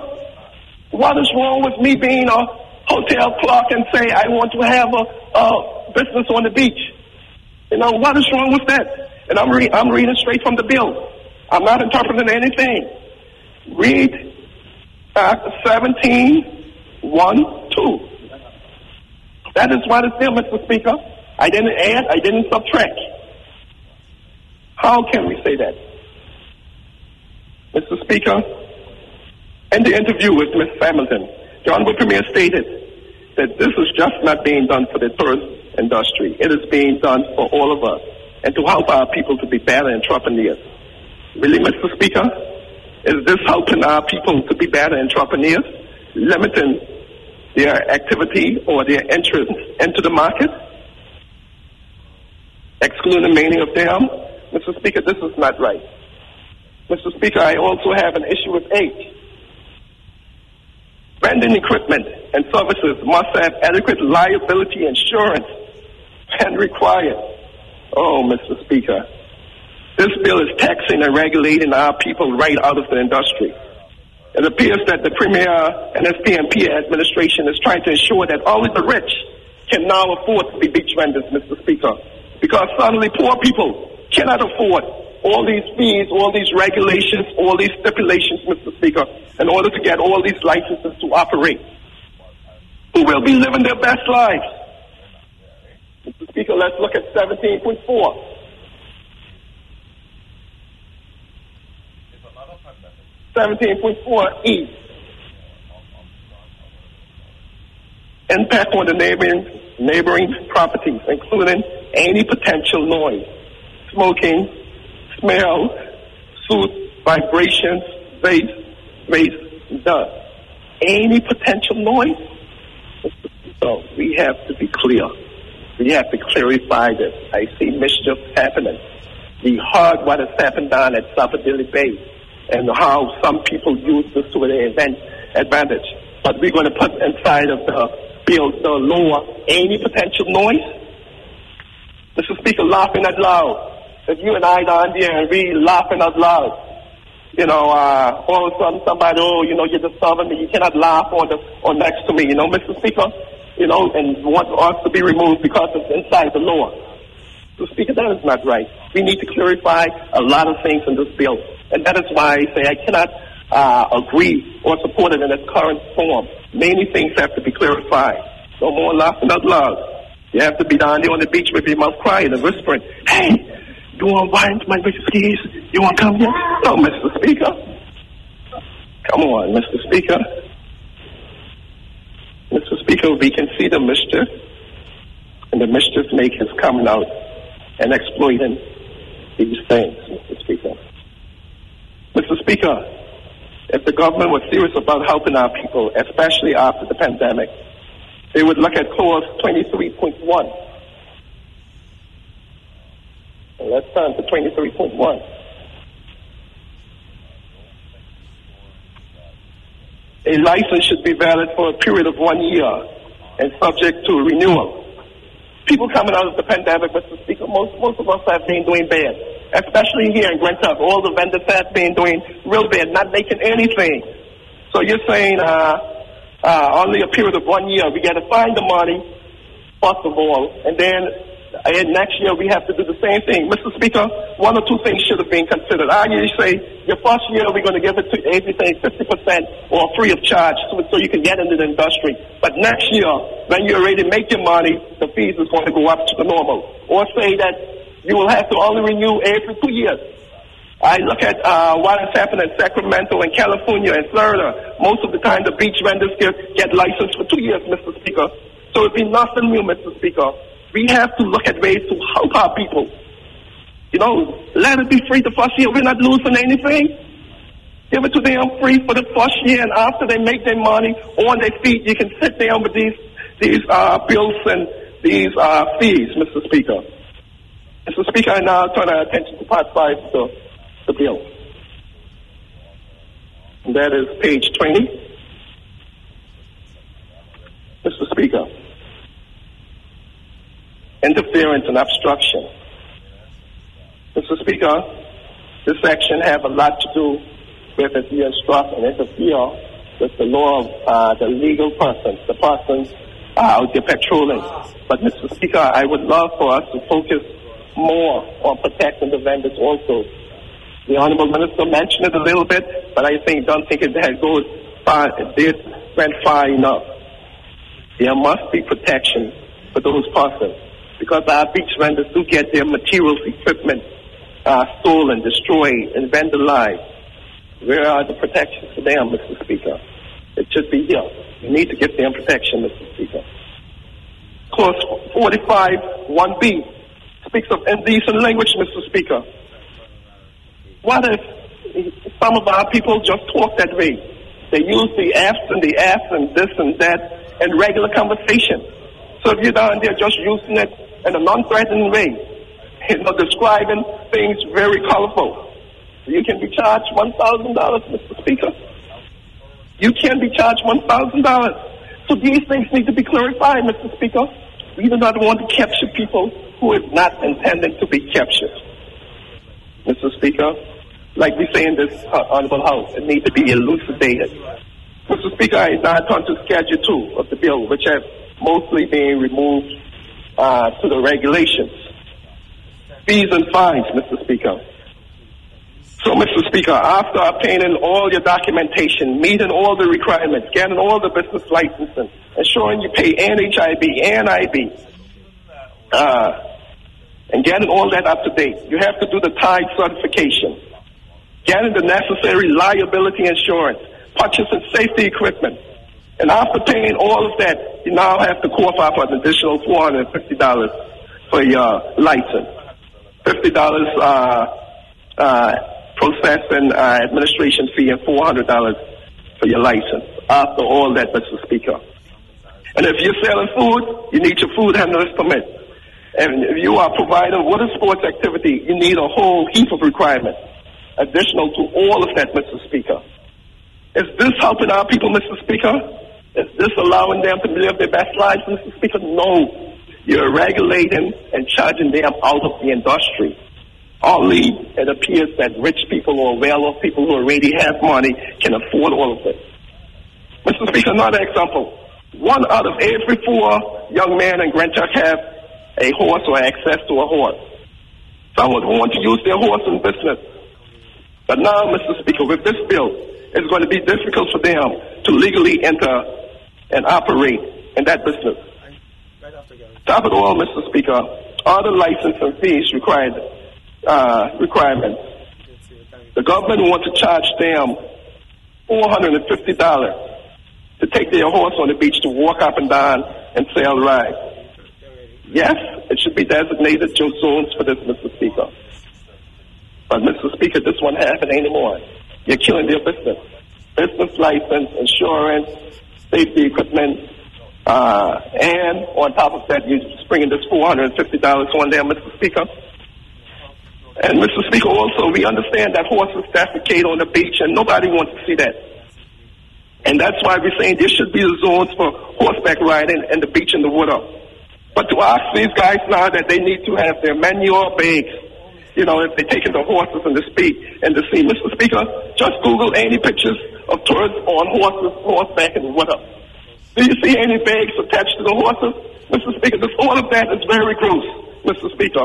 But if they don't, it's a fine of $1,000, Mr. Speaker, if they don't have those manual bags on those horses. Even if it's in designated zones, Mr. Speaker. And even if you say this zone, you can take the horse in the water. These things need to be ironed out, Mr. Speaker. Mr. Speaker, look at this, Mr. Speaker. The government wants to charge these guys for the horses and the hip rated $450. But pleasure crafts and sailboats get charged $150, Mr. Speaker. Pleasure crafts and sailboat owners get charged $150. But the heel braiders and the guys for the horses, 450 Mr. Speaker, I don't understand that. And so we'll argue that the pleasure craft people, they have to pay more licensing and insurance.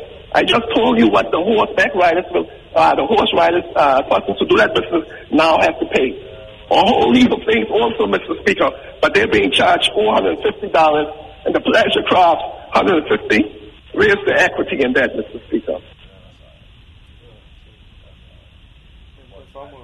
Mr. Speaker, again, uh, one of the things that you can, you have to pay now to go on the beach, Mr. Speaker, to eat.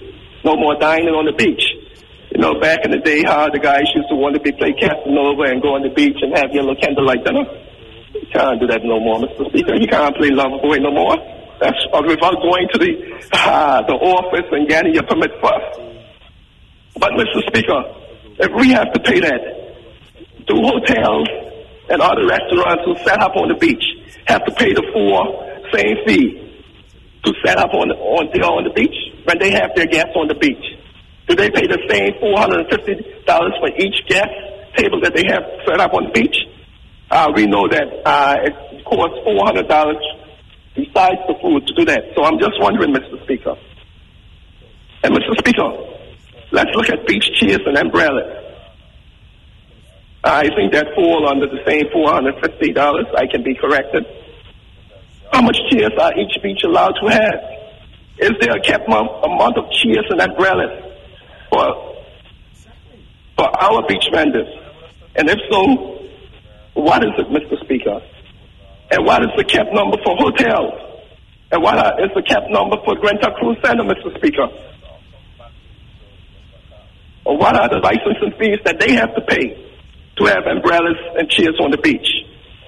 Can these hotels and the Grand Turk Cruise Center, uh, the Grand Turk Cruise Center put up 500 chairs with 250 umbrellas, killing every business around?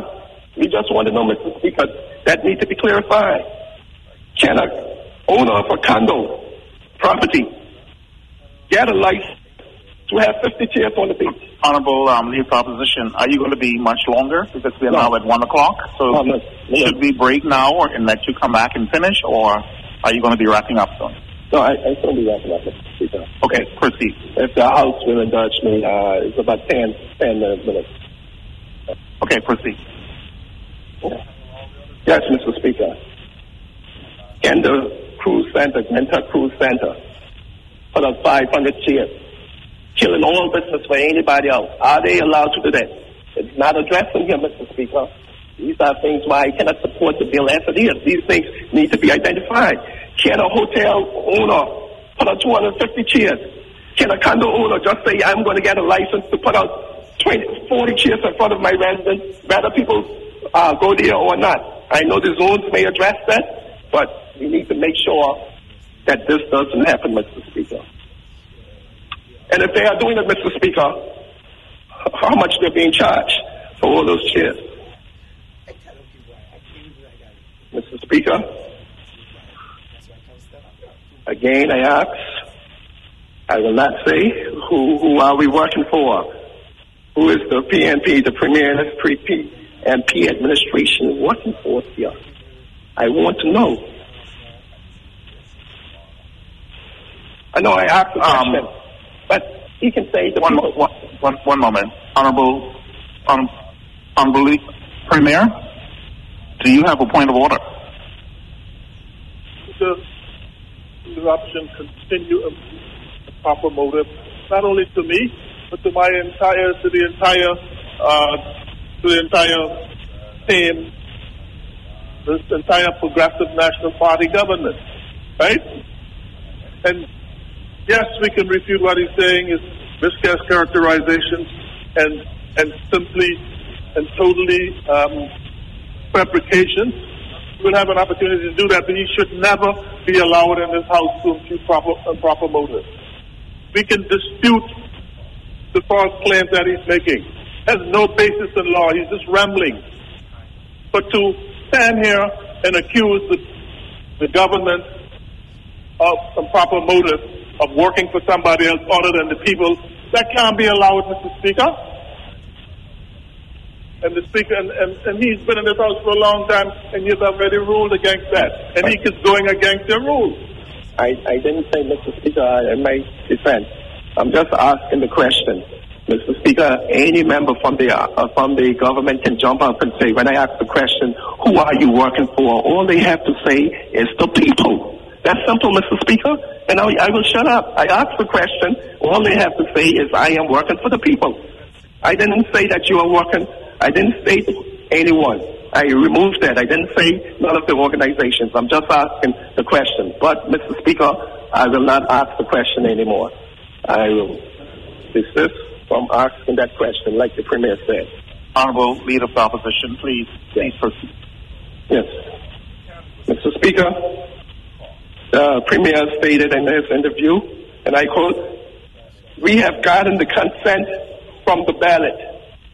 Yes, Mr. Premier, Honorable Premier, you have gotten the consent from the ballot, 14 to 1, but not the consent to do this to your supporters and others, Mr. Mr. Premier. Yes, the people gave you uh, 14 to 1. And you said you have gotten the consent from the ballot. But I'm sure the people wasn't given consent to do this to them. Mr. Speaker, I end by giving some instru- instruction before it all falls into destruction.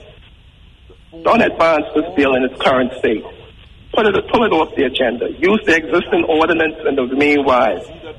And only return this bill when our people is truly confident that it is representing their best interest and the best interest of all Turks and Caicos Islanders. Mr. Speaker, my generation, your generation, and even the Premier's generation would always say to the young people, uh, you are you are the future leaders. We would always say that when we see young people. You are the future leaders. But Mr. Speaker, we are the leaders now. We are the leaders of the country. They are the government. We are the business people. We are the ones in control, Mr. Speaker. And we are now here debating a bill that will make their lives more difficult, not able to live their best lives. Instead of regulating and taxing our people out of business, the Honorable Premier and his elected government should be working with them so they can collectively raise their level from where they are and where they hope to be and where the country needs them to be, Mr. Speaker. Mr. Speaker, these are our people, our entrepreneurs, our service providers, our go-getters, and the money they make will be circulated right back in our communities, not leaving the shores and building other countries. They are the ones who will help build the economy of our communities, our island, our country. Before the Premier and others get up and attempt to discredit everything I have just said, I need, they need to remember the saying, he who feels it knows it. So many of you who desire can say many things in this honorable house to support this bill and attack my word. That the people out there are feeling it, Mr. Speaker. And the people out there know it. And Mr. Speaker, there is something called objective truth. That is the idea of truth as objective is simply that no matter what we believe to be the case, some things will always be true and other things will always be false. Our beliefs, whatever they are, have no bearing on the facts of the world around us. Objective truth, Mr. Speaker. It can be proven. Mr. Speaker, therefore, objective truth will always persist. Mr. Speaker, I also want the Premier and leading his government to be cognizant of this and I'm going to get just a little philosophical here, Mr. Speaker, but all those with a conscious mind will get it. That all effects shall bring forth its courses. And all courses are bring forth from the results of effects. We can only read the future from courses that bring forth their effects. What are the real courses that are bringing forth the effects stated in this bill? And what will be the later courses from the effects in this bill?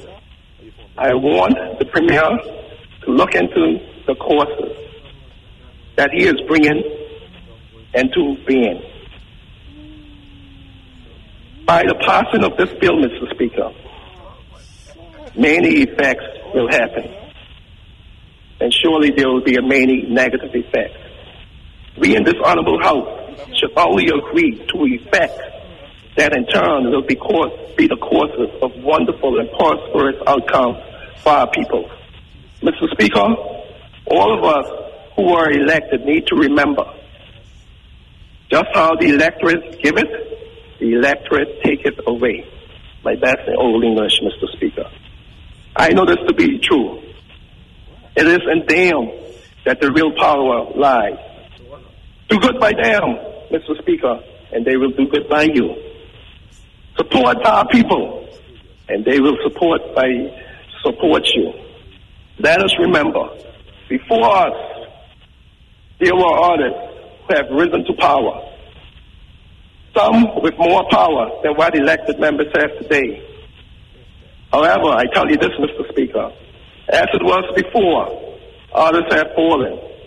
So shall our time in this honorable house come to an end. And after we are gone, others will move into the seats we now occupy. We will all eventually be forgotten and will eventually be relics of the past. The only thing that will remain are the decisions that we make for or against the advancement, enhancement, and uplifting of our people and our country. And maybe someone will ask, who was, who was the premier and the members of government that made that decision? Who voted for the passage of this bill? And what was the people of the day saying? What was the position of my grandparents and my great grandparents? How did they let this happen? How will history remember our decisions? Therefore, Mr. Speaker, I want our people to stand up and demand that the people they elect to office lead them properly. Demand that we, and I said we, always do what is good for them, both for them now and for their future. Mr. Speaker, sight is to see things as they are. Vision is to see things as they could be. I seek vision, Mr. Speaker. And with that, I yield. Thank you very much, Honorable Member, for your contribution. We are now past the one o'clock hour, and this Honorable House is hereby suspended until 2 p.m.